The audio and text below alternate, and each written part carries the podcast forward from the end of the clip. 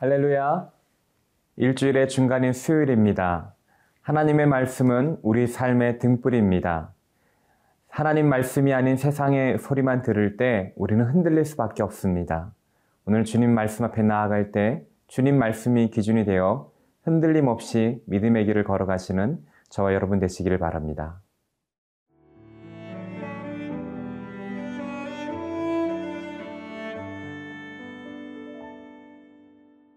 레위기 27장 14절에서 25절 말씀입니다. 만일 어떤 사람이 자기 집을 성별하여 여호와께 드리려 하면 제사장이 그 우열간의 값을 정할지니 그 값은 제사장이 정한 대로 될 것이며 만일 그 사람이 자기 집을 물으려면 내가 값을 정한 돈에 그 5분의 1을 더할지니 그리하면 자기 소유가 되리라. 만일 어떤 사람이 자기 기업된 밭 얼마를 성별하여 여호와께 드리려 하면 마지기 수대로 내가 값을 정하되 보리 한 호멜지기에는 은 50세겔로 계산할지며 만일 그가 그 밭을 희년부터 성별하여 드렸으면 그 값을 내가 정한 대로 할 것이요 만일 그 밭을 희년 후에 성별하여 드렸으면 제사장이 다음 희년까지 남은 연수를 따라 그 값을 계산하고 정한 값에서 그 값에 상당하게 감할 것이며 만일 밭을 성별하여 드린 자가 그것을 물으려면 내가 값을 정한 돈에 그 5분의 1을 더할지니 그리하면 그것이 자기 소유가 될 것이요. 만일 그가 그 밭을 무르지 아니하려거나 타인에게 팔았으면 다시는 무르지 못하고 희년이 되어서 그 밭이 돌아오게 될 때에는 여호와께 바친 성물이 되어 영영이 드린 땅과 같이 제사장의 기업이 될 것이며 만일 사람에게 샀고 자기 기업이 아닌 밭을 여호와께 성별하여 드렸으면 너는 값을 정하고 제사장은 그를 위하여 희년까지 계산하고 그는 내가 값을 정한 돈을 그날에 여호와께 드려 성물로 삼을지며 그가 판 밭은 희년에 그 판 사람 곧 그 땅의 원주인에게로 되돌아 갈지니라. 또 내가 정한 모든 값은 성소의 세겔로 하되 이십 게라를 한 세겔로 할지니라 오늘 본문 레위기 27장 14절에서 25절까지 말씀은 집과 땅, 땅을 바치기로 서원하는 것에 관한 규례입니다. 14절에서 15절은 먼저 집에 관한 규례입니다. 14절을 함께 보도록 하겠습니다. 만일 어떤 사람이 자기 집을 성별하여 여호와께 드리려 하면 제사장이 그 우열간의 값을 정할지니 그 값은 제사장이 정한 대로 될 것이며 하나님 깨로부터 받은 은혜가 너무나 커서 자기 집을 드리고자 할 때 오늘 본문은 제사장이 그 집의 값을 결정하여서 그 돈을 바치라고 말하고 있습니다. 헌납한 집은 성소의 소유가 되고 그곳은 거룩한 장소로 구별되게 됩니다. 하지만 은혜를 받고 집을 드리기로 헌납하기로 결정하였지만 마음의 변화가 생겨 그 집을 다시 되찾을 방법도 열어두었습니다. 15절입니다. 만일 그 사람이 자기 집을 물으려면 내가 값을 정한 돈에 그 5분의 1을 더할지니 그리하면 자기 소유가 되리라. 서원한 집을 물으려면 그 집값에 5분의 1을 더하여 값을 치르면 다시 본인의 소유권으로 되찾아올 수 있다는 규정인 것입니다. 하나님께 헌신하고자 하는 마음 너무나 귀하지만 그 헌신을 하고 서원할 때 신중해야 함을 다시 한번 가르쳐 주고 있습니다. 16절부터는 밭을 헌물로 드릴 때에 관한 규정입니다. 16절입니다. 만일 어떤 사람이 자기 기업된 밭 얼마를 성별하여 여호와께 드리려 하면 마지기 수대로 내가 값을 정하되 보리 한 호멜지기에는 은 50세겔로 계산할지며 밭을 바치기로 서원한 경우에도 어, 토지에서 나오는 소출량을 금전으로 환산하여 제사장에게 바치도록 규정하고 있습니다. 바치의 시세를 결정하는 기준은 보리 한 호멜지기에 은 50세겔로 계산하고 있습니다. 한 호멜지기라는 것은 보리 220리터를 씨앗을 뿌릴 수 있을 만한 면적에 해당되는 것입니다. 밭을 이렇게 어, 밭의 값을 정하였다 하더라도 밭을 드리기로 헌신한 해에 따라서 드리는 값은 달라집니다. 우리 17절, 18절입니다. 만일 그가 그 밭을 희년부터 성별하여 드렸으면 그 값을 내가 정한 대로 할 것이요. 만일 그 밭을 희년 후에 성별하여 드렸으면 제사장이 다음 희년까지 남은 연수를 따라 그 값을 계산하고 정한 값에서 그 값에 상당하게 감하여 감할 것이며. 토지가 어, 성전에 봉헌되었을 경우에다, 경우에도 그 값을 산정하여서 그리고 그 연수를 따져서 그 차등적으로 어, 그 값을 지불하는 이유는 희년 제도 때문입니다. 성내에 있는 모든 땅은 어, 가족에게 상속되는 땅이고 50년마다 원주인에게 되돌려 줘야 합니다. 그래서 만일 그 밭을 드리기로 헌신한 해가 희년일 경우에는 16절에서 산정한 값 전부를 드리면 됩니다. 하지만 희년이 지난 후에 서원하였다면 희년부터 그때까지의 부분을 감하고 앞으로 그 다음 희년에 남아있는 해당되는 년에 해당되는 값어치만을 바치면 된다는 것입니다. 왜냐하면 다음 희년이 될 때 원래 소유주에게 밭이 되돌아가야 하기 때문입니다. 이처럼 똑같은 밭을 소원하여 드린다 할지라도 희년에 따라서 드려지는 값이 달라졌던 것입니다. 19절입니다. 만일 밭을 성별하여 드린 자가 그것을 물으려면 내가 값을 정한 돈에 그 5분의 1을 더할지니 그리하면 그것이 자기 소유가 될 것이요.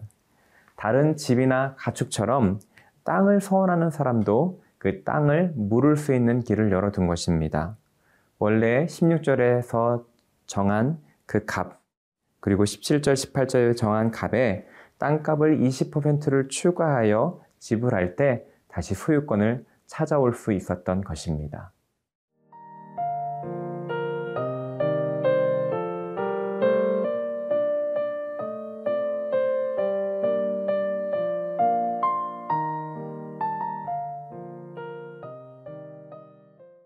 20절, 21절입니다.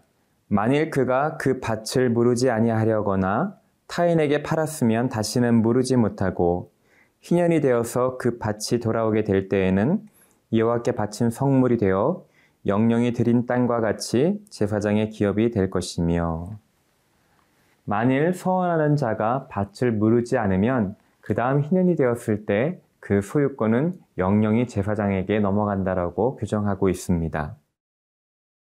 또 소원으로 바친 땅을 무르지 않고 그것을 다른 사람에게 팔았다면 그것은 결코 속량할 길이 없다, 물을 길이 없다라고 말하고 있습니다.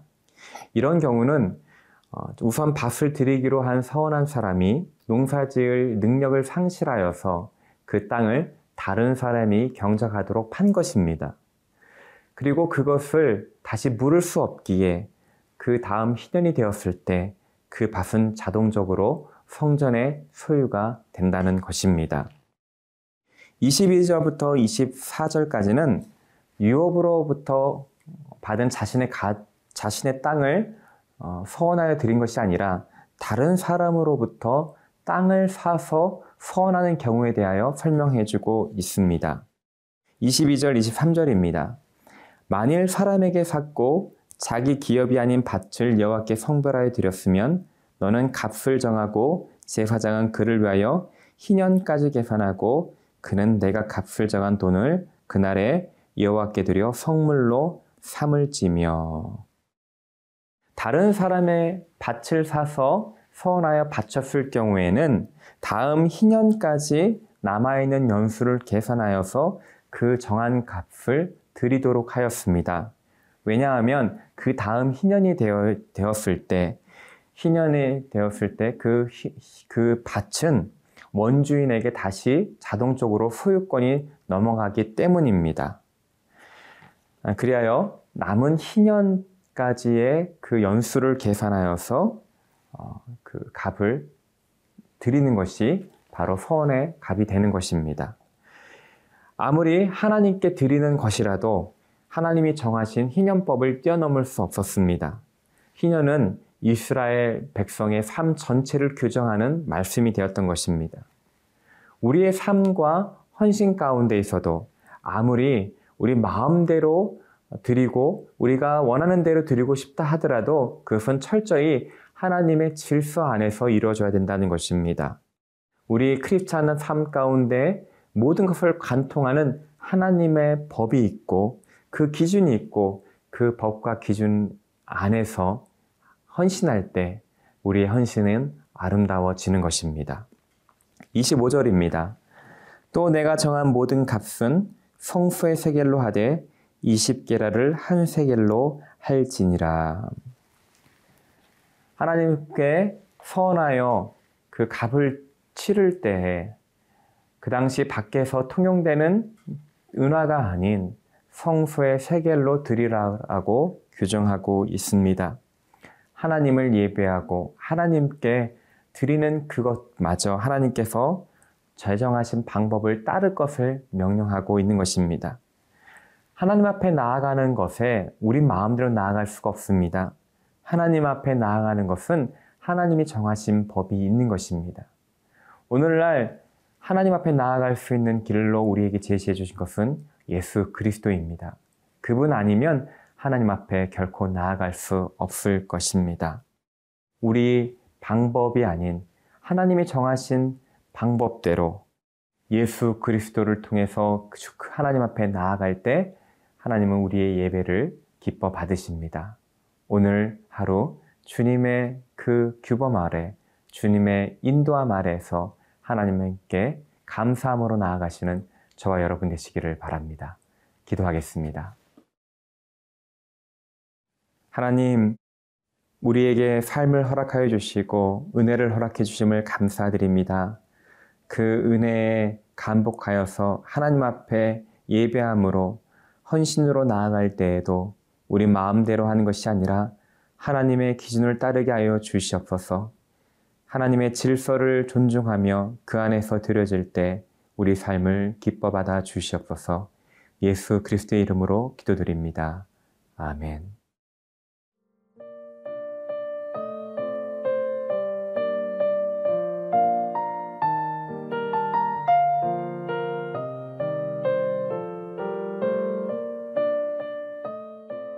이 프로그램은 시청자 여러분의 소중한 후원으로 제작됩니다.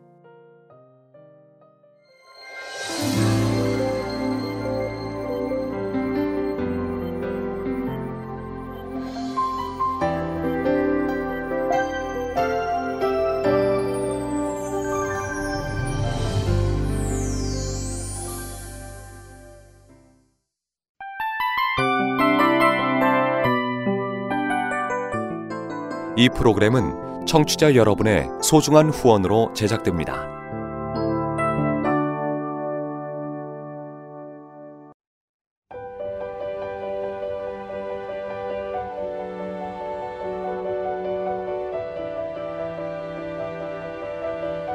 세상에는 수많은 교회들이 있지만 더 깊이 있는 말씀 강해를 찾기 위해 크기로만 교회를 선정하지 않습니다. 보다 좋은 영적 콘텐츠를 더 많이 나누기 위해 방송비를 받지 않습니다.